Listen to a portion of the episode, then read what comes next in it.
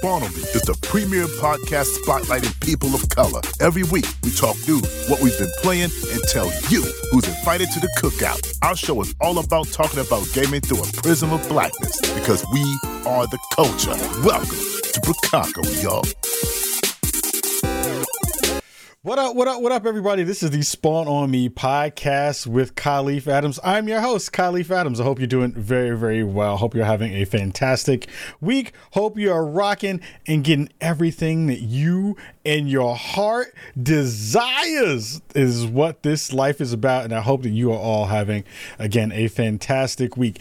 If you missed our last episode, you missed a banger of a show with our friends For All Nerds, the show that they love to do, that we love to check out. That is one of my favorite podcasts on the planet, on the planet for all nerds, running with DJ Benhameen and Tatiana King. So, so good. We are so happy to have had them on the show and it was just a fantastic conversation. We talked about all the things that we can't say on this show. No, I'm just playing. We talked about a lot of great conversations around art and culture, and they're fantastic podcast. So please go check out our last episode and go check out the wonderful stuff that they are doing on For All Nerds. It is dope. It is great. It is on the Loudspeakers Network uh, and they continue to do fantastic stuff. My week has been pretty wild. It's been a very, very busy week, and it has just been just so full of everything. Uh, I've been playing Horizon. We're going to talk a little bit about that after the break. You give you my review of the game. I've been job hunting. I've been doing lots of behind the scenes work. I've been consulting. I've been doing way too many things for a person who doesn't have a job.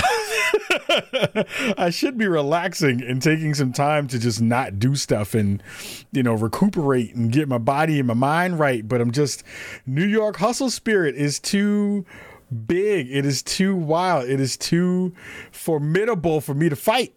Uh, so I keep doing a whole bunch of stuff and then being like, God damn, I'm tired. I'm so sleepy. I don't know why my body doesn't feel good. It's because I don't know how to stop. Can't stop, won't stop.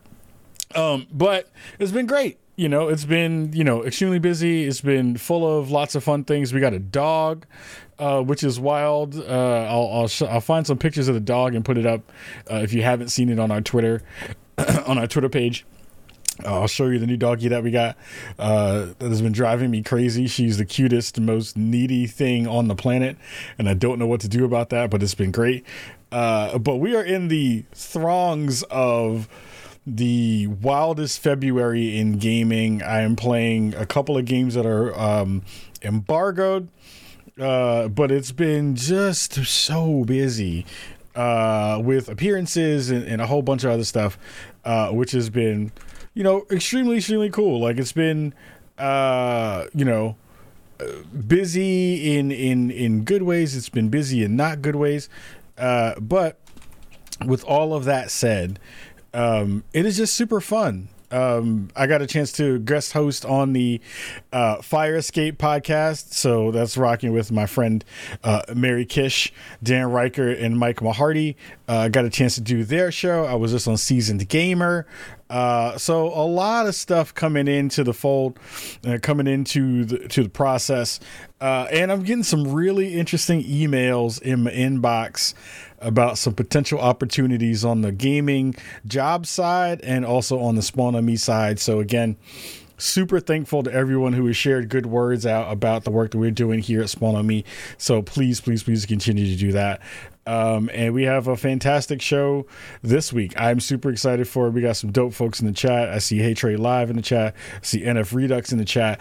Lots of great folks hanging out with us. We're only 916 people, I think, away uh, from 10,000 followers on Twitch, uh, on our Twitch channel. You know, we had a, a, a blast of, of, of great uh, support coming through uh, in the past couple of weeks. We're almost at 300, no, almost at 256 subscribers uh, on our channel. So again, we're, we're trying to build that up, trying to build up the podcast and the audio forms.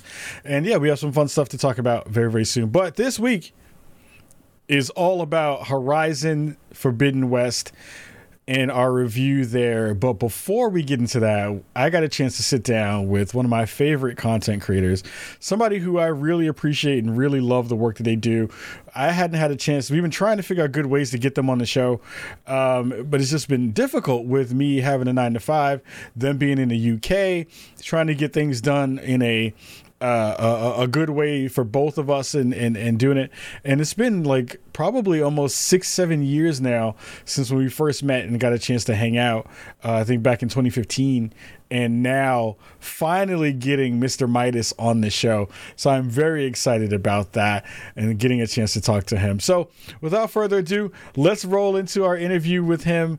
Super, super fun. It was a blast. We'll be right back after that with a break. And then after that, we're going right into our Horizon Forbidden West review. So take a listen to our interview with Mr. Midas, and we'll be right back after that.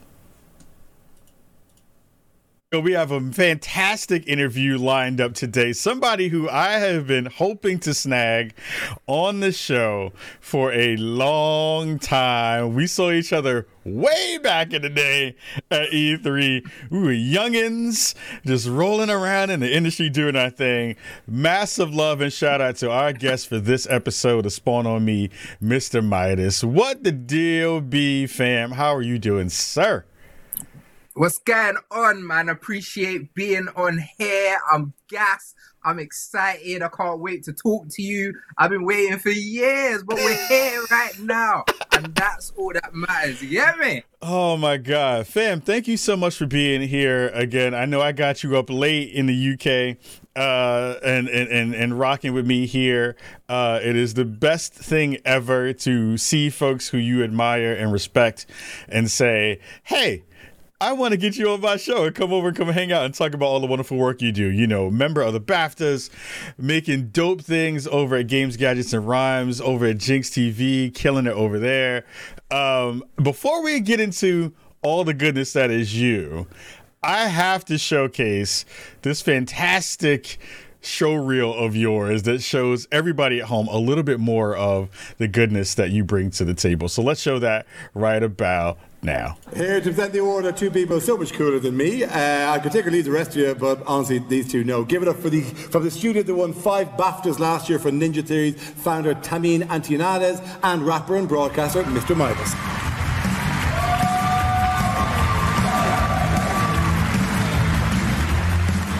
And there is so many to mention, but we're obligated just to choose six. So let's pre and see what they are. British Game. I am your host with the most, Mr. Midas, looking finest, yeah, man? We are here for one reason and one reason only. Games, games, games. Oh, Mookie, Mookie! Guys, okay, it's okay, it's okay. Midas, Midas, first of all, thank you for coming down and joining us today. First of all, I have to say your hat is amazing. fam. Swag is at 100%. Do you want to try it on? No. You sure? I think you're probably one of the few people who could pull this hat off. Ah, come on, let's do it. There Let's do go, it, let's do it, let's do it. There you go. Oh, oh wow. Somehow. Oh my It's actually better. It's But you, Midas, you got the full Vantablack experience. Yeah, yeah, I went into the dome, pause, and it was sick still, like proper dark in there, like couldn't even see my hand fam. Nuts.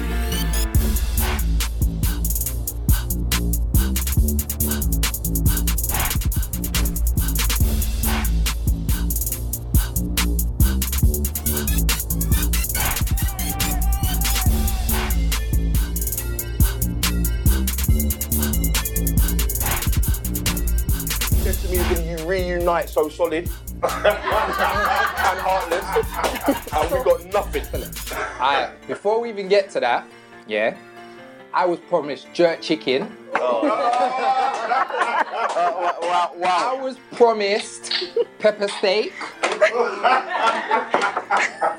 and see my rice and peas. Hi, and welcome to the Call of Duty World War II special beta event. Yes, right now we are bringing you a COD GGR special. Oh, you know? What is my favorite game to play is a very, very difficult question. One of my favorite franchises ever is Legend of Zelda. Big up man like Link, that is my dog.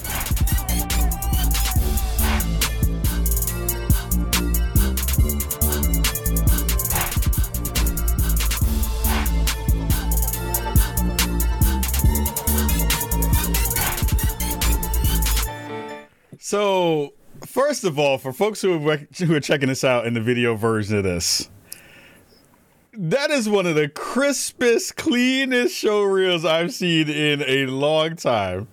Second of all, how they gonna disrespect my man and not get him proper jerk chicken, rice, and peas, and not bless you with the goodness that is actual, really good Caribbean food? Mr. Midas, please speak on it.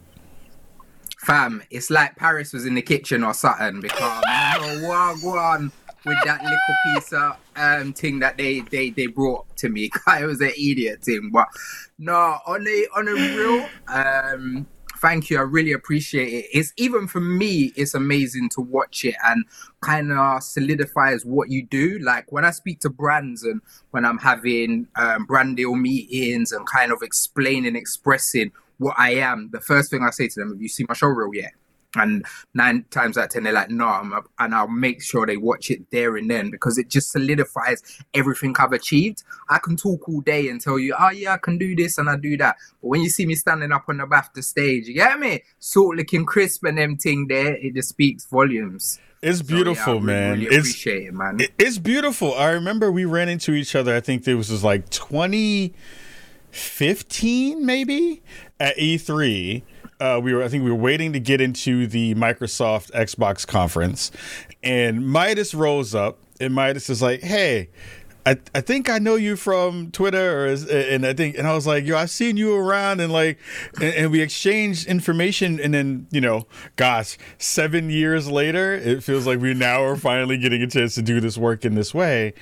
Um, the thing that I have always appreciated about you and and and what you do is that you know, when I have been thinking about what it means to be a host, what it means to be a professional on camera talent, you're one of the folks who I think of at the top of the game who is doing that work. Um, how did you get into the space? What what was the way you kind of started this journey uh, for content creation for yourself? Thank you so much, man. You're gassing me up with the compliments. I can't even lie. Um, and yeah, it went too far. It went that long, fam. It was. I think it was two. I think it was 2018. It was, Was it? funny Wow. enough. It was my first E. Yeah, it was my first ever E3, and um, I'll kind of I'll answer your question in a second. But one thing that's really important to me is like, obviously, I'm a black man. And whenever I get to see people who look like me, my mirror reflections in this space, I have to connect with them. And my mirror reflection is your energy, it's the way you carry yourself, it's everything. So as soon as I saw you, I had to come and introduce myself because you get me? Mirror reflection, I'm like, yo, like you need to know me, I need to know who you are, how do we work? Um but what's weird is my journey is completely different from most people. Like I'm, I didn't start as a streamer. I didn't start as a YouTuber. I actually started as a presenter. So I've been a presenter in the UK for years. Um, my background is I'm a recording artist. I was a dancehall artist for years. The plan was never this gaming thing. It was to be the sickest dancehall artist in the world. You get me? And um, and then via doing my music, I actually started getting booked for um, TV presenting jobs all about music. So talking about different things. So we got a station over here called Kiss TV, and um, for music, um, quite big. That like they're like our cable television um, channels, and I was presenting on theirs for years. Um, so yeah, I was presenting probably a good four or five years, and hosting and, and performing around the world even before I started working in gaming. So like the transition over to gaming in terms of being a personality is minor. Like people are like, bro, how do you do it? I'm like, fam, this is easy. Like I've had to I've performed in front of sixty thousand people in Gambia and none of them knew my song. That's scary. Me? Wow. You have to come out on stage and and get people never seen you or heard of you before and get them rocking. So the the the my personality is big anyway. I'm always animated. Um and yeah, so that's kind of why I've been lucky enough to be able to be that. And then to kind of just tie it up in a, a, a bow, there's not many real like video game TV presenters. Not many people even want to do that. Like what I'm doing is kind of the dinosaur thing now. Like obviously you got Geoff Keighley, you got Greg Miller, you've got a few people in this space, and I was always like, look, I don't see no black video game TV presenters. I am going to be that guy. I'm going to do whatever it is for people to to see me, and it's amazing seeing people like yourself, seeing like Blessing, seeing like Paris actually move into that space now. So we're actually seeing people thingy. But yeah, that's why I'm so loud and just so bossy. I mean, that's I never knew that. That's dope. I mean, I, I, think that there, of course, there's some interesting parallels between, you know, being a music artist and being a performer there, and in those those um that energy that you talked about that is very very necessary to hype up a crowd and get into a space where you're doing that work. Um, has it ever been a thing where you felt like you wanted to do more work in the states, where you know UK gaming and, and gaming in the UK has been big for such a long time, um, but it is very rare to see folks make that crossover from you know the UK to to the US and to the states. Has that ever been a thing that you've thought about, or do you feel like you like this is my pocket here in the UK and, and, and doing things across on on the Europe side? Nah, fam, I'm about being international. You yes. get me? International, worldwide. Like, i um, I've only ever spoke about this once before, but when we met at E3, yeah, I was actually approached by one of the big name brands. I won't say who it is, um, and they offered me a lot of money, the most money I've ever been offered in my life to to do some content. Um, and it was all around a big piece of content, and they were going to take me to E3. And two weeks before, they cancelled on me. They literally they wow. pulled out of everything. And I already had my flight booked for E3. And I literally, and you know how expensive E3 is, I literally went and paid for it all myself. I paid for everything, like the, my hotel, food, everything. So when I was out there, I, I thought I was going to be out there with a brand, but I was like, even if I'm not out there with a brand, I'm gonna get Mr. Midas's name international, and just to have that E3 part on my show reel like is important. E3 is the mecca to us for gaming, mm. and especially we ain't even had a physical E3 like in years. Yeah, like two years after we went, it's there's never been one. So, and we don't even know if there's ever going to be one again. So to be able to do that, so yeah, the international thing is really really important to me. I chat enough. Just tell me to shut up if my. Never. I'm never gonna tell you to stop talking, fam. Never, never, never, never, never. I think the thing that I love about you know where I've seen you kind of continue to do things is like I think of the work that you do is actually really also very, very broad. It's not very singularly focused into, you know, doing kind of straight content creation, which you do extremely well. Like I love your YouTube content.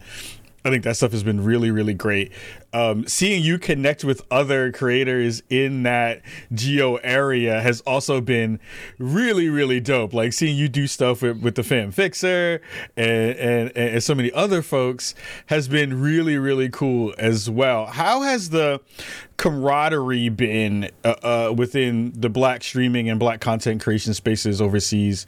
Um, do you feel like, you know, seeing or being at the forefront of a lot of this has helped a lot of other folks say, hey, I can do this too? Oh, 100%. Like, the reason why I'm even in this space, like I said, my plan wasn't to work in gaming. I've been a gamer since I was a little man. Love gaming. Every Christmas, every birthday, I would take off two weeks just to play all of the games because I was so busy in music. But the reason why I'm in this space is because, as much as I love them, I watch the IGNs. I've always mm. watched Kinda Funnys. I've watch GameSpots, and no one looked like me. No one sounded like me. No one was a reflection of me and my brethren. And we all play games, and we put so much money in the industry. Why does no one look like us? So I was like, you know what? I'm not a complainer. I'm gonna I'm a doer. So I came up with the show, Games Gadgets Some Rhymes. I partnered with a channel over here called GRM Daily, one of the biggest platforms for black music in the UK. They loved the idea, and then we just ran with it and we did that for like five years and did millions of views. And what was mad is when i first got into the gaming space and i used to go to events. So i'd go to like the joystick awards i'd go to like be invited to it. I was like the third black person in the room. Sometimes sometimes the only other black people were star fam yeah. I'm talking to like like waiters and that are the, are the only, or even worse, you get that uncle who don't want wants to be the only black in the room, who's looking at me like, because like I've got excellent communicational skills, but I talk hood in it. Like I talk street, I talk bare slang, like I, I talk with my hands, and they're like, "Oh no, sorry, we don't want you around here." So like to go from a pace where I'd go to an event and it would just be me, and then now, like you said, the MC Fixers, the Geeky Cassies, the Mm. Marcus Bronzes, the Nate Sagas, the the like to have that connection, but even international, like when pod, when um COVID started is when I started doing my own content creating at home, and the amount of guests that I've had international from like Japan, from the states, like so many Americans who've come on the podcast. So yeah, I'm I'm all about it, and fam, it just makes me proud, and you make me proud. Like watching the Spawnies, fam. Like, do you know how sick that is? And I'm telling you, that's sick because I'm a producer. I produce high end content. Like, that is what I'm sick at. So when I see something and I'm like, he did that. Like, he did that. It wasn't about, it wasn't about, oh, this is black content. It was sick content that was created by a black man. That now I feel gassed up. Now, now I'm just like, oh man, I got to shut the show down. My brain doesn't know how to deal with that, uh, especially coming from someone who I really, really respect. Um, I, I mean, I, I think the thing that I try to strive to do, and I and I think the reason why I am so in love with your work is it is this game of ping pong, right? Where I think all of us are seeing each other in this space, especially because the gaming industry has gotten so much bigger. You talked about, you know, the IGNs and the Kinda Funnys and not seeing folks who look like us in those spaces. And again, that was the reason why Spawn Me became a thing too. But it feels like now we're not feeding off of the we don't see us in that space. Now we're feeding off this energy is like we see us in this space and we're pushing each other. And we're like you are doing something dope. Keep going. Make it make it happen. And then that that layer of um, inspiration is continuing to kind of like move back and forth uh, between between everyone in those circles. Do you feel like alongside that inspiration that's happening between you and your peers are you also talking strategy? Is that a conversation that's happening as well? That's like, here's what I'm learning when I get into those rooms when I am the only black face there, or when I'm negotiating a deal with a, a company that that is bigger than I am, or a place that I've always wanted to go. Are you all talking shop too? Uh, Is that a thing that's happening as well? A hundred percent. Um, I'm in groups um, where when brand when things are happening, we speak to each other and we we we um, give information for both positive and negative things, being able to reshare people's stuff.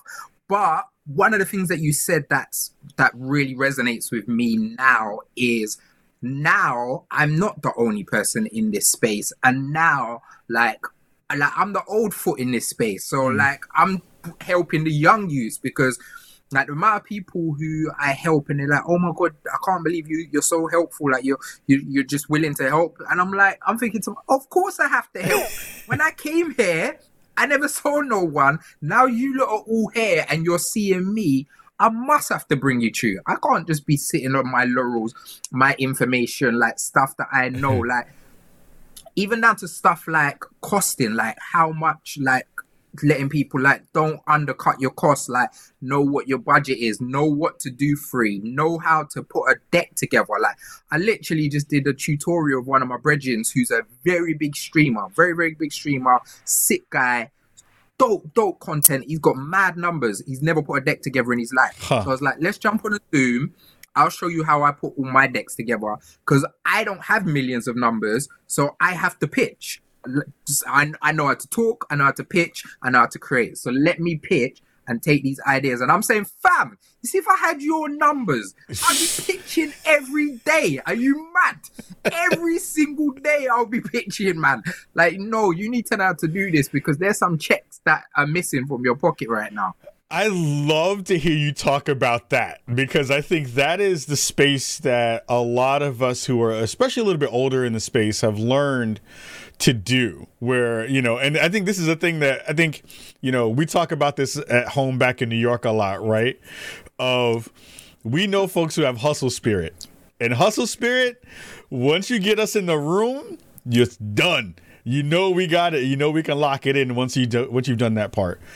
Ha- have you always understood like when was the moment when you learned how to pitch yourself? Because I think that there's a, a long road between I know what I do and I know what I I know how to pitch myself, which I think is a, which is two different things in a in an actual way. When did you learn to have that pitch down, and what what is your pitch when you're rolling into that room and you're like, this is a check on the line here. If I nail this in this way, I got it. How do, how have you learned how to do that? So I think is two ways. One is confidence is key. Um, Mm. Confidence is key in anything, and whenever you are trying to sell someone on something, they need to know that you're confident in what it is. And there's a complete difference between being confident and braggadocious, just being confident in yourself and your product. But I tell you what's really what what made a huge change for me when I started in this scene and I started and I started with games, gadgets and rhymes and we was getting millions of views and we had loads of things and I, I'm very good at communication so I'm really good at networking and I sat down with one of the guys from Rooster Teeth Mm. because I was trying to get my, my foot in that door and one of the, this one thing he said to me and this probably one of the things that have stayed with me the longest since I've been in gaming. And he was like, Midas, you're a sick host, but I need you to see yourself also as a sick producer.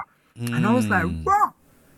do you know what? I am a sick producer, and I never thought of myself as a producer because I was producing so I could host. So I was negotiating deals with um, Activision so I could host, and I was negotiating a, vi- a deal with Adidas so I could host, not actually realizing that all of these skill sets that I learned, I'm sick at them as well. So the first thing I did is I changed my business card Mm. to TV presenter and content producer. And then when I went into the room, I was like, I've got the sickest back catalog. Like, you might not know my name, but Square Enix has paid me. Call of Duty has paid me twice. Adidas has paid me. This person's paid me. Why haven't you?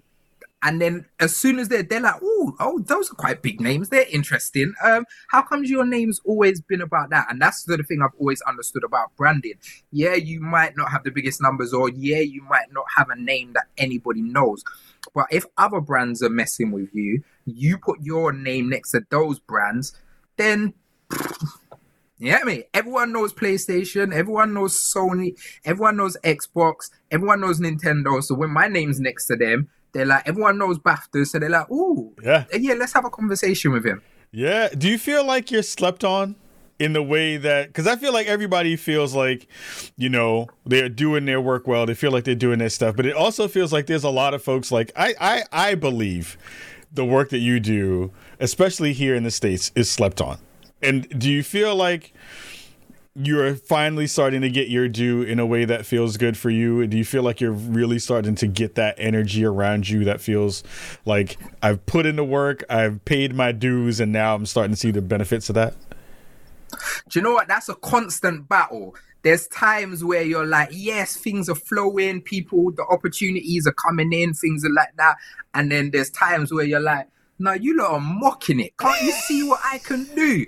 Can't you see what I do? So I, I'll be honest, that's never that's never been a, a, a single unity. But then I think overall, I'll probably say yes. Like if you look at like for example, like my, my tractions or my numbers on like social media and stuff like that, or I think there's a lot of lack of knowledge in terms of my involvement. Mm. So like Jinx TV is the first time that I've um, been involved in a project where I don't produce it or I don't write the script. Like when it comes to GGR, when it comes to all the specials I do, if just something like I did a Final Fantasy is my favorite game, fam. Favorite game ever. Final Fantasy Seven. That is my thing.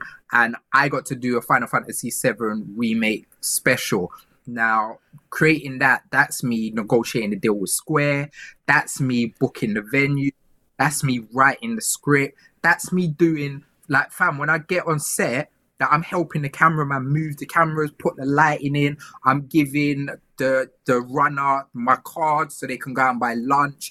Like I'm putting the nearest police station and um and and and fire station on the on the call sheet, and then I'm going in front of the camera and going, yo, d- d- d- Huh. yeah, and then coming behind, and then speaking with my my director and going through changes and stuff like that. And people don't see that; they just see, oh, he did something with Final Fantasy. That's cool, and they don't even realize the work that goes behind like that. That little eight and a bit minute video has been nine months of work in my life. Wow. Wow. I mean, that just blew me away because I'm just like, again, like, as soon as you said, and this is the thing that like made me go like, oh shit, was you were like, oh, when I'm negotiating with Square to do a Final Fantasy piece of content, which is their baby that is like a thing that they don't play around with as a Japanese company. They don't play with who gets to mess around with their IP in that way. And here again, you doing this work and how you went about it. Massive kudos to you because again, that's like all of those layers of stuff that we talk about as as as content creators and producers and is that a lot of times we don't give ourselves credit for all the stuff that we actually do in the mix and, and, and you know put those on the list of like well what do you do as a person that does that work? Um, do you feel like or at least are you seeing a change in the way that you are now working because of course the pandemic has thrown a wrench into everything um, but you talked a little bit about you making a pivot into doing more content at home because of that. Has that given you more space to be more creative? Has that given you more space to think about bigger and different kinds of projects that you wanted to do? And, and how are you tackling that? Yeah, so obviously COVID was a madness and it was probably more of a madness for me than most content creators because most content creators create content from home. Yeah. Fam, I've got a MacBook. That's all I had. So when when COVID happened, like I do my stuff in studios. I go to I go on set. Like I book productions. That all stopped. So for like two weeks, I was just in my house banging PlayStation 4, having like all bare gaming.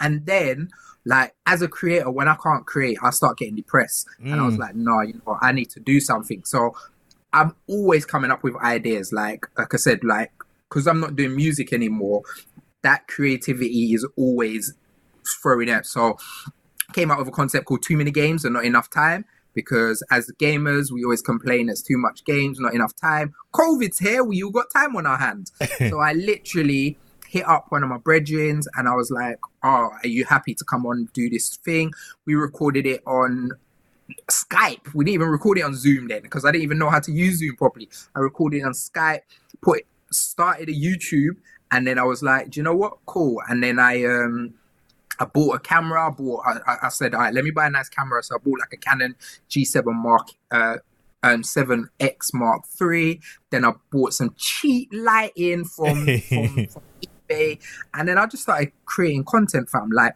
I did a I did a content for like Last of Us, and you see for the green screen. Do you know I used to do? Because I wear a lot of because I wear a lot of um no I wear yeah so I was ironing a green sheet yeah. and pulling it over my wardrobe just so I can thing. And I was just like, I'm just gonna do content because I need to do content. And it blew my mind because from that I got in contact with Elgato and now I'm an Elgato partner. Um, Elgato's changed my life because they've kitted me out. I've got like green screen, I've got lighting, I've got mics, all of that kind of stuff. And that's just for me just been having to be able to create. So that's kind of changed that for me a lot. And one of the things that COVID's done for me is made me realize that you can't rely on outside sources. Mm. As a presenter, that's what you do. Like presenters, our job is to go and present at an event or host for somebody else or something like that. You don't really presenters don't do their own stuff. It's not really how it goes. And that's more like a YouTuber, content creator, streaming kind of thing. And I, it's always been like, all right, now I have to do something for me. And it's not even about the numbers or how big the YouTube channel. Because I say to people all the time, right, like they're like, "Are you a YouTuber?" I'm like, "Fam, if I was a YouTuber, I'd be a failure. I ain't got 2,000 subscribers. What are you talking about?" Like the reason why, like, it's funny. I did two sponsored streams last year, and I'm like, "Do you really think that EA and Warner Brothers are paying me because I'm a YouTube. Nah, fam, they're paying me because I'm a presenter and I do many other things. You feel me? So Yeah, that was a long-winded way of answering your question. No, I love it, and and trust me, fam, I'm in the same boat. Ain't nobody paying me to make YouTube content in that way because I'd be a failure in that joint. Um, I want to pivot because we're almost out of time because time has flown by. Um, what are you playing right now? What are things you're super excited for that's coming down the pipe? You know, February has been ridiculous in terms of games already. Uh, Sifu dropping, you know, other stuff dropping. We got a, a, a Nintendo Direct happening a little bit later today as we're recording this. What are some things you're really excited for in, in 2022 in terms of the gaming space? Oh, I'm so gassed for 2022. I feel like 2022 is gonna be like one of the most epic years in gaming. I'm talking like when The Witcher and uh, Metal Gear released in the same year. I think it's Mm. gonna be that kind of level. So I haven't played Sifu yet, um, just because I've been doing so much content. So I'm super excited for that. Um, Horizon Forbidden West, I feel like is gonna be the game of the year.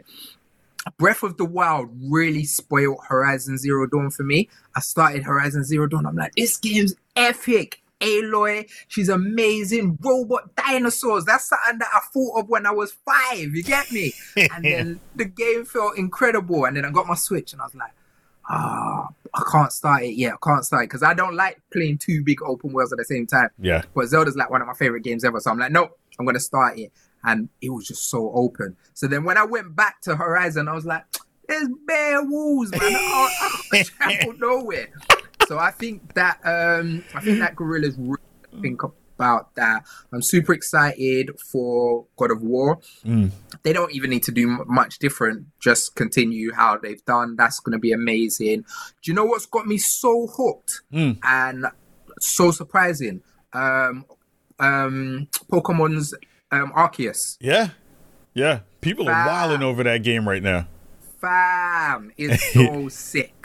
And I'm not even a Pokemon don. I'm so not a Pokemon don. Everyone's been cussing me on Twitter because I didn't know that a Psyduck turns into a Golduck.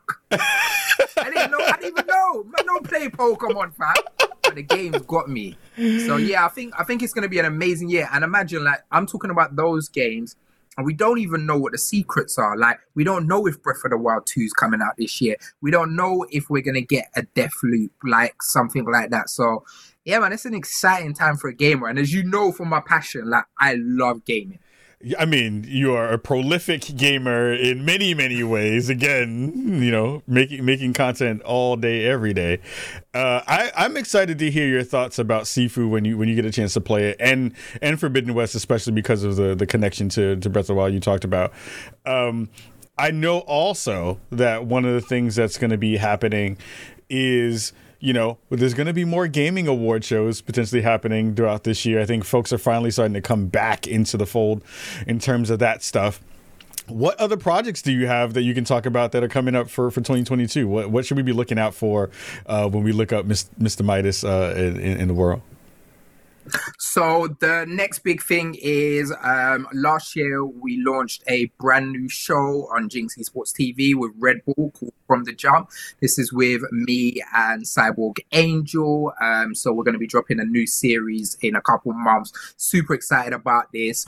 Um, Red Bull is a is a company that I've always wanted to work with. So weird, like when I started Games, Gadgets, and Rhymes, I went to them and they kind of aired me out. So it's weird how the universe works. Like I put it out there and I'm finally there. So really excited about that. That's um international gaming station. So that airs in the UK, in Canada, in the Philippines, in South Africa.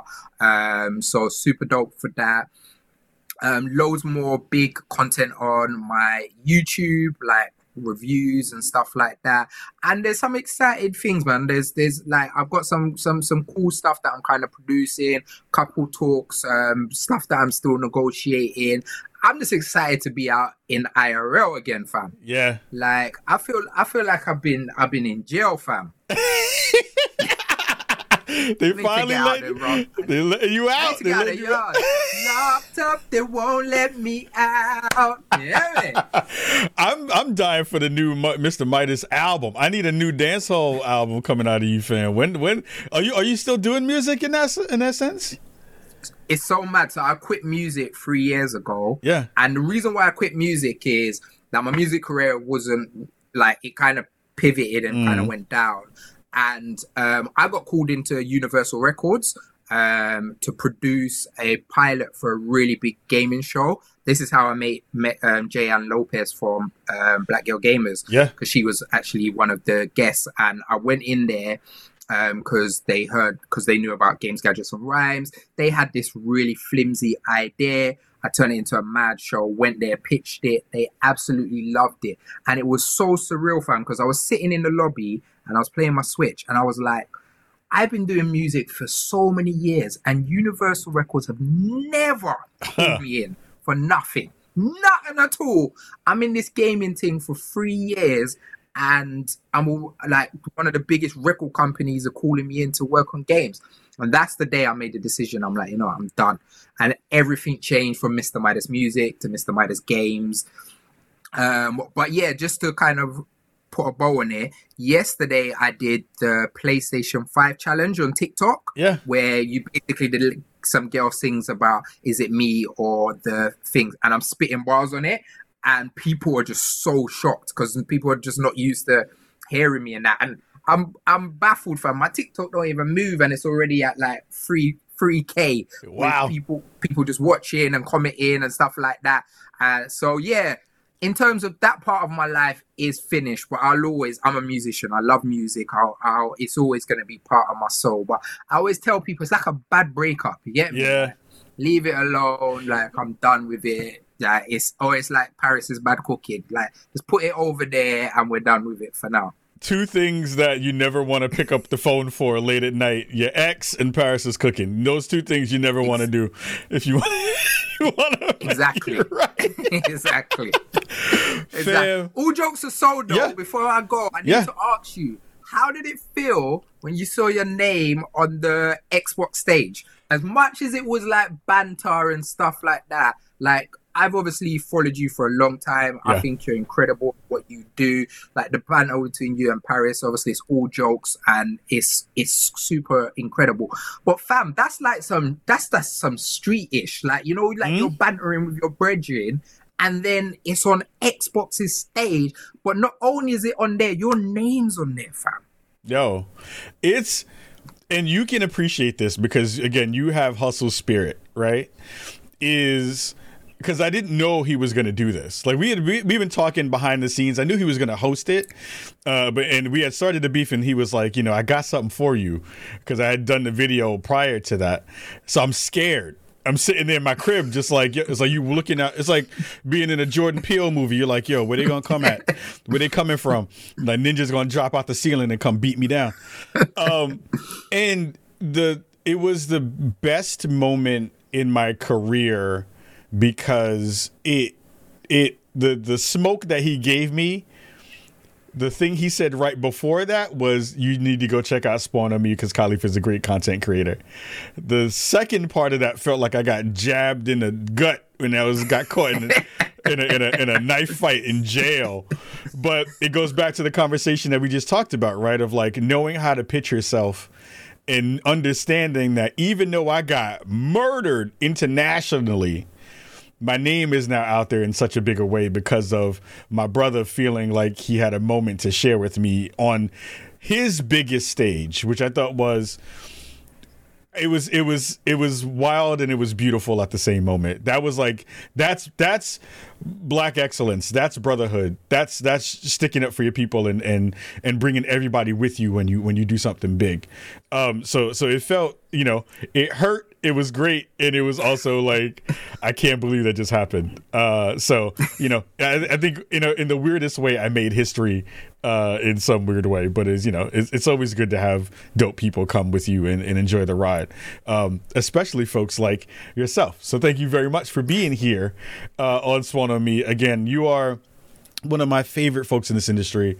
I think you you carry yourself with such an air of humility um that that it really makes me happy to see you continue to grow and do all the stuff that you're doing because I one day want to want to be doing some of the stuff that you're doing. I think it's brilliant in how you have pushed this industry forward and how you continue to pivot and make fantastic content uh, while all just being exactly who you are, which I love. Um, I'm so happy that you ran up on me at E3 in 2018. I'm happy to call you a brother. Thank you so much for being here. Uh, and we definitely have to get you back on the show very soon. And hopefully, we get to do some content together. That would be fire. I'd love to be able to do that for sure. Where can folks find you? you Where can so folks much. find your work? Thank you so much for having me, man. I super appreciate it. Your words. Like you don't understand how much they mean. They mean so much to me. So thank you. Um, but yeah, you can find me everywhere. Um, I am on Twitter, Instagram, TikTok, Facebook, all of them thing there at Mr. Midas Games. Um, YouTube, like I said, I do content on there. Mr. Midas Games. Um, if you are based in Canada or the UK, um, you can watch me on Ginx Esports TV. But if you're not in them countries, um, you can actually go onto ginx.tv, their website, and watch um, all of the episodes from the Jump and WTF, man. And like I said, really, really appreciate you having me on. You're incredible, and it's just dope to be able to see the success that you do and, and the mirror reflection. So thank you, and thanks for continuing to be excellent. And next mornings, I need Yes. to be in. You Yo, me? I trust me. You're already on the list for folks that I need to present for next Monday. So you're already in that mix already. So that is easy. That is done. That is just ready to go. I'll I'll bug you a little bit later in the year so we can start getting those things together for sure. Um, everybody at home. Give Mr. Midas massive amounts of love. Go follow him. Go check out his content. We'll see you all right after this break. We'll be right back after this. Oh, what up, everybody here? What a fantastic interview with my fan, Mr. Midas. Wow, that was so, so dope. Again, like, I just love his energy. I love him dropping gems about like how to how to pitch yourself, how to, you know, think about your content in a more cohesive way, thinking about more ways that you can showcase your talent in a way that will get you some dollars, get you a bag. Like, what a fantastic interview with the fan, Mr. Midas. I'm so happy we got a chance to do that with him uh, and, and bring him onto the show proper. Finally, uh, since we hadn't had a chance to do this until like 2018. So, very, very happy that we had a chance to do that with him for sure. We're to take a three minute break, run a quick ad. Uh, I'm to go grab some water, do all that goodness, and then we'll be right back with our, with our review of Horizon Forbidden West. We'll be right back after this. Hey, Chicago. Mary Kish here from Fanbyte. Did you know that Spawn on Me is a part of the Fanbyte Podcast Network? We produce a ton of other great shows like Channel F, a podcast where we talk about the games we're playing. Can I just say how much I would love for there to be a Hitman game that's just about making people experience embarrassing social faux pas, trying to like prank people and make it seem like they had farted or like tripped on something? that would be like very good. Dig up weird finds at thrift stores. So the listing says Bung Doctor V64. and take your questions about the best jokers. Labars Martin asks, What's the best or coolest weapon ever given to a mech? Gundam Fusion Rebake has a really oh, good. Oh, wait, give, me, give me that one more time. Gundam Fusion Rebake. Yo, I heard you. Gundam Fusion. I personally guarantee you that listening to Channel F will make you a better, smarter, more powerful version of yourself. So go to fanbyte.com slash podcasts or search for Channel F on your podcast app of choice today. Improvement not guaranteed. Listening to Channel F may cause jokeification.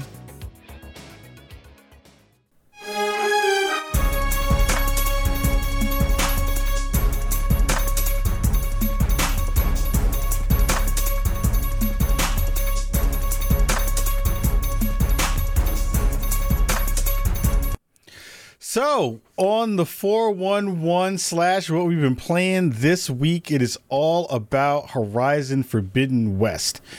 I have finished the game.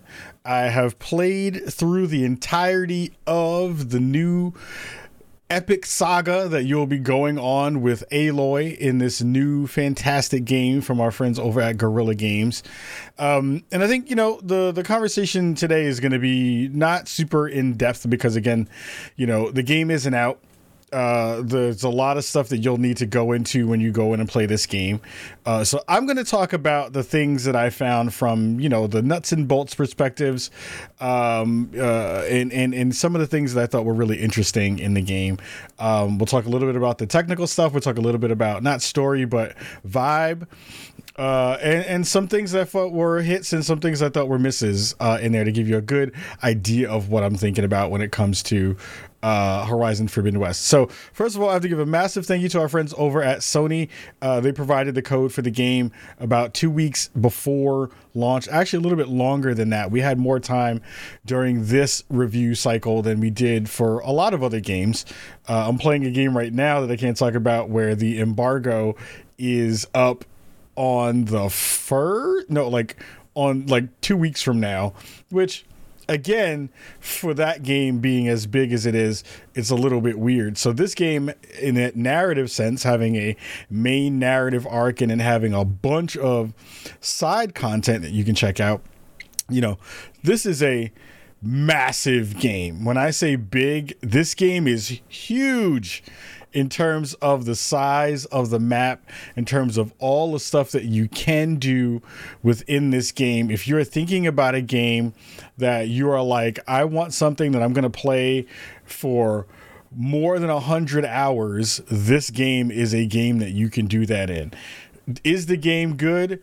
Absolutely. Is the game something that you're going to want to spend money on to buy and play and you know your reason for getting a PS5 if you have a PS5 absolutely. This is the flagship game for the PlayStation 5 for Sony for PlayStation so far in 2022 they have Guerrilla has done a ridiculous job with this game. It is the most beautiful game on the console. It is the prettiest game out in the world currently in terms of next gen games. And it is something that you should absolutely spend your money on if you are in the market for another Horizon game. That being said, um, there are a lot of stuff in this game that I feel like if you did not play the previous game, you are not going to get the full enjoyment from this title. You should have played the first one by now if you had a chance to do it. If not, I would say go back, play that first game, then jump into this one. Of course, any game you can kind of jump in right when you feel like you are at the beginning points of any game. Uh, but this game heavily leans into lore and story that is connected to the first game in a way that you are not going to know why she's doing what she's doing throughout most of the game. You're not going to understand the reasonings who uh, are the protagonists and the antagonists. You're not going to understand a lot of the the language that's going to be happening within that game around what Aloy is trying to do in this game, and it's going to not feel as great um, for you in comparison to other folks who have played through the beginning content um, in a game like this on the previous gen. If you played that other Horizon game, then you have a much better understanding of why this game is important to this lineage and to this series. That being said, from a technical standpoint, again, you know, a thing that I learned later on in the in my like really towards the end of my playthrough was I was kind of playing this game wrong. And what I mean by playing it wrong is I was playing on the quality setting, right, which is I think 4K 30, right? Um, it looks great. You know, the footage we're showing currently on the, the, the Twitch stream and the video version of this is, is the 4K version, quality version. Has, you know, some more, you know, bells and whistles when it comes to that stuff. I would tell all of you who are buying this game and playing this game, play this game on the quality setting. It is a uh, it is a much smoother experience because it's all at 60 frames. Um, and it is a much better and like just a smoother experience all the way around. It feels like you're doing things in a way that feels more tactile. Picking up stuff in the world feels better. Um, traversing the world to a certain extent feels a little bit better. When you're in combat that stuff feels a little bit better at the smoother frames so I would say make sure you're playing that game in the 60 frame uh, performance mode as a way to play into this game. The world building in this game is phenomenal. It is rem- amazingly dope. Aloy comes back. She has some of the folks uh, throughout the world that she will meet, some of them returning and some of them new. Uh, there are new versions and ideas around why you're motivated to go do the work that you're doing within the space. um, the folks that you meet through side quests and kind of main quests. The newest baddie, which is played by, and I didn't know this until later on in the game, because uh, uh, I didn't, I still saw the face of the person, and I was like, I think this, I, I know who this is. The one of the main, uh, uh you know, uh, antagonists in this game is played by Angela Bassett, which was a thing that I did not know. It's been in the you know, there's been press behind it, so it's not a spoiler. Um, Carrie Ann Moss and um, uh, uh, uh, Angela Bassett are both in this game, um, and that was a really awesome sight to see. I thought that that was a really interesting space. Um, and you know, for the most part, I think it shows off what the technical prowess can be from the PlayStation Five. DualSense stuff felt really, I wouldn't say good, but at first, so I was talking on on the the, the Firecast with um with Mary Kish and uh, Mike Mahardy about like I felt like when I was playing the game, it didn't feel like the dual sense was really being used and utilized in a in a good way. I take that back. Now having like really sat with the game and feeling how different each weapon feels when you're pulling triggers and some of the weapons feel really wild on the dual sense like there's a, a, a bow that shoots like rapid fire bolts and when you shoot that weapon there's some tension on the triggers because again like the dual sense has you know different tactile haptics on it.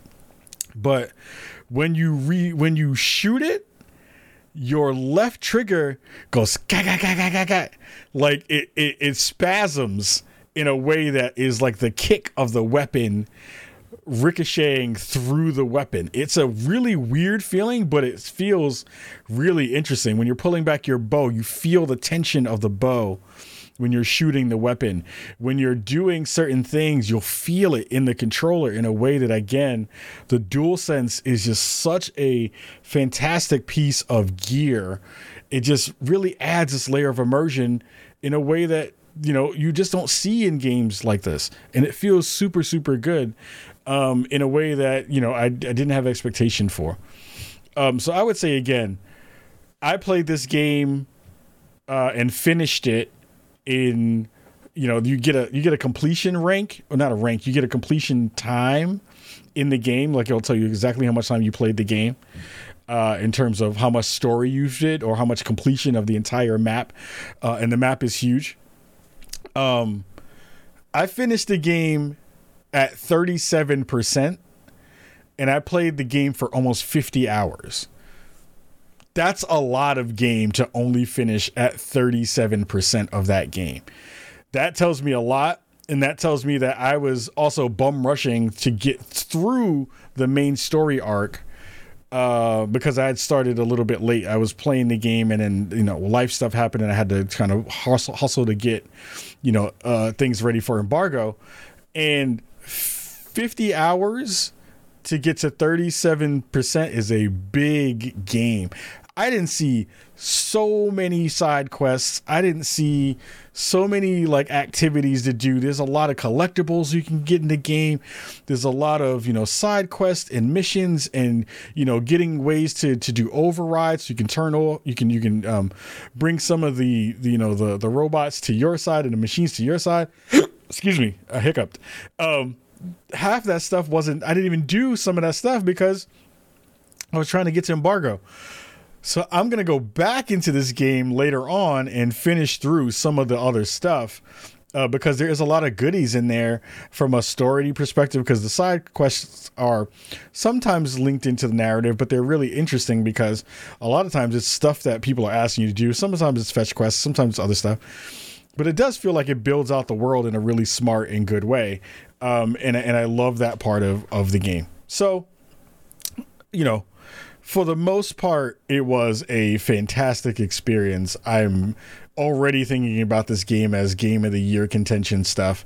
It is definitely in that mix because of just how big and beautiful this game is. The biomes in this in this game are just ridiculous. You're going from desert to snow to jungle to all this stuff while you're crossing, you know, this this large map and seeing all these things like i took so many screenshots in this game and because the game is out i can't share them yet because i can't do it. It won't let me do it. It like physically won't let me do it on the playstation. It like has locked me uh, from sh- like sending myself screenshots of the thing because that's the way it works but once the game is out, I'm sharing all the screenshots that I have because they were just like some mind blowingly pretty things within this game. The way they handle light, the way they handle the underwater underwater stuff that they put in the game, it looks so good. It is so pretty. So the, the the the main thing is we were given our own review scores. It would be a five out of five. I think it's I think it's a, a, a fantastic game. But there are a couple of things that were annoying, right? Um, I think they didn't do a great job in terms of traversal. Traversal in this game isn't great. It is clunky. You're constantly trying to figure out routes because what they do is so you can use your focus and pulse the world around you. You can look at a mountain and see where you can climb. There's like these yellow markers that you can use to kind of get to things just moving around the space just feels clunky when you're climbing. It's slow, it doesn't feel intuitive. The jumping in this game isn't that great from time to time. The fact that you don't well, maybe and maybe this is the thing that I missed in terms of a weapon or something like that, but there isn't a way to block anything. You have to dodge everything. And once you get hit, the stagger animations are so long that you consistently are caught in these weird spaces where you have to either play extremely slow or you just really have to be lucky sometimes to get out of the way of some of the attacks that some of these things do because everything is trying to hit you at once and everything is hitting you at once. There's like no recovery frames in a lot of the stuff. So you wind up getting beat up because your body is still on the ground and there's no other way to get out of the fight. So that's a pain in the ass. Um, I love the tech tree the way that they build out certain parts of how you level up your character. I think that stuff was great. But in terms of the main character in Aloy, I hated Aloy. Aloy was super annoying in this game. And I and I didn't know what it was until I really sat with it for a while. Um, and I don't know if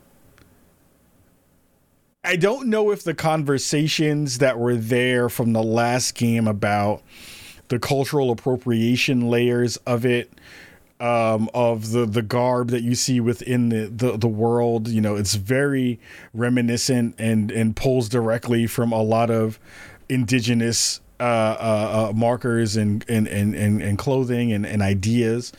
In but in this interesting kind of far flung future way that is like, you know, if you're familiar with the story, you know, the world has basically ended. New civilizations have have have been built, and they're pulling from the old the old world uh, and and and pulling in ideas and markers and cultural things that are there that that all weirdly all come around this idea around this tribalism and nativism that is all coming and stemming from this indigenous layer which also was super weird because it's like and my wife brought this up when she was watching me play. She was like, if the world is returning and everyone's coming back to this new world that we're now rebuilding, why is it that everyone in this part of the space speaks English? Why is everyone still wearing the same kind of garb? Like from place to place, there are various tribes, but it all still has like this very indigenous layer to it um, that doesn't that just doesn't make sense. That wouldn't be the way that humans would do this if they were making their way back into this world. And I had that aha moment where I was like, "You're so right. That doesn't make any sense." I don't know if that played into how much I didn't like Aloy, but I do know that it did. Th- I did think about that a lot because there's a, a, a part of the way that the first game ends where you know she has now been you know bestowed this this moniker of the hero of the savior of this land. And you go through a lot of the game in the beginning parts with people referring to you as this, right?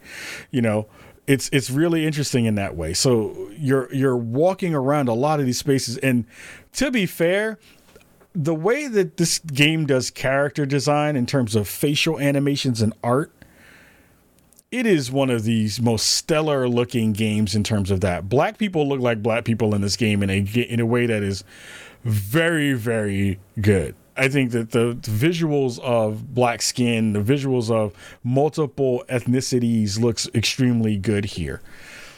The thing that is weird is that it's like in a world that is this big, it is cool to see so many black and brown characters. You walk into every spot and there are a plethora of black and brown folks you see within the space in a, in a way that is like unlike most games we have in the video game industry.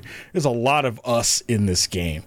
It winds up being though that a lot of times and and and a lot of times Aloy comes into a space and tells people what to do in a way that feels very much like a colonizer would do it.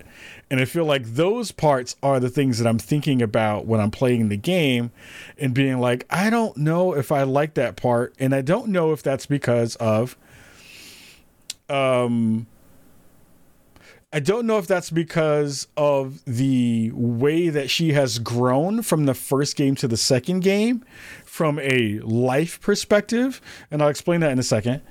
Um, or if it's because in the game, you're introduced to a lot of different characters, and a lot of different characters who are black and brown are not the heads of, you know, the tribes or the spaces.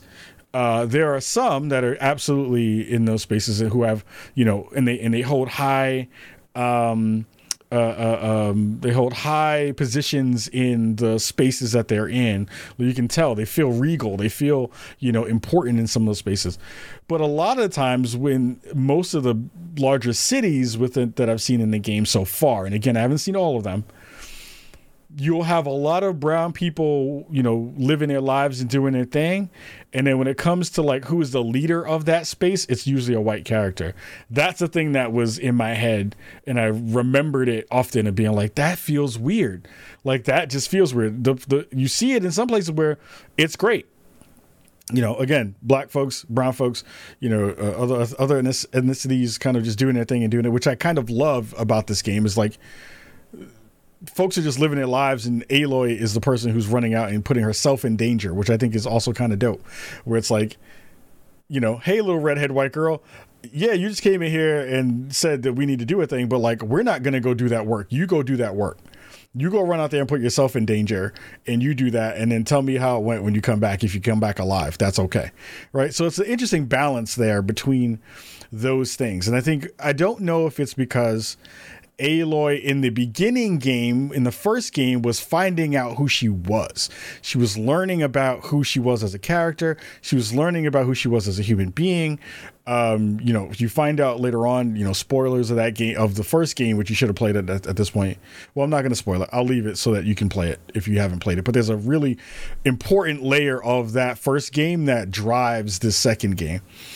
Um, and her learning about herself in that first game made you feel like, well, Aloy is a fish out of water. She's trying to figure out who she is, and therefore, her not knowing how to interact with other people feels okay. This game, she is nosy as fuck. She is obstinate as fuck she is like telling everybody what to do. She's like, I am the person who is going to help save this planet, and you are all not like you're not beneath me, but like I know what I need to do. And all this stuff that you're telling me right now doesn't matter because I have a job to do. And that energy just made me not like her as a character through most of the story. I hated Aloy through most of the game. Uh, she has some redeeming moments in some parts of the game, you know, towards the middle and end. But for the most part, she was super unlikable. I didn't like her at all. Like I didn't I didn't like her throughout most of the story.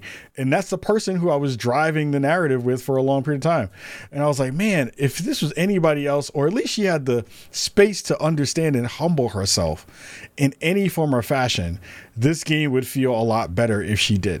And she kind of got there, but not really. So it, it, it didn't necessarily taint uh, the way I felt about the game, but it did leave a sour taste in my mouth about me being excited about Aloy and you know seeing her in future games and that kind of stuff.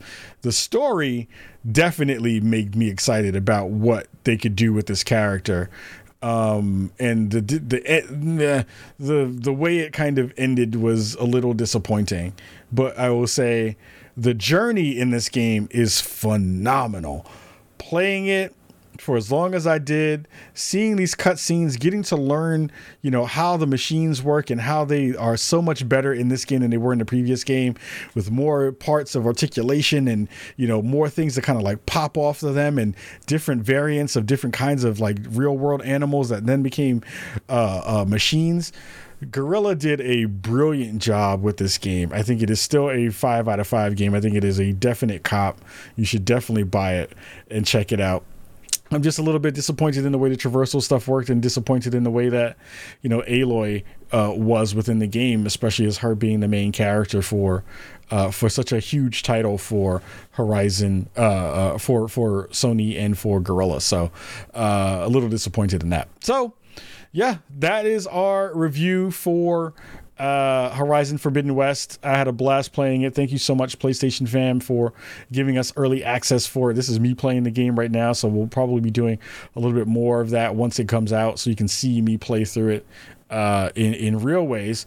Uh, but word. Massive love to everybody who has rolled through and hung out with us for our show this week. Massive love to our friend, Mr. Midas, for spending time with us and telling us all the wonderful things. Hopefully, at this point he's gotten some rice and peas and some good jerk chicken uh, uh, in his life. But I am so so happy, very very excited, um, and and and very very happy with you know, getting a chance to do more of this work in this way. So go check out Horizon when it drops on on Friday, uh, when this episode drops. So that means dropping today. Um, and check back here for more goodies because uh, we're playing a lot of different stuff uh, on and off stream uh, for games that you are very, very excited about uh, and hearing about dropping in a couple of days or even weeks as well. So much love. I got choked up. Jesus. Much love to you all. We will see you all here next week for more Spawn on Me. I hope you all do well. Have a wonderful weekend. Much love and peace. Deuces.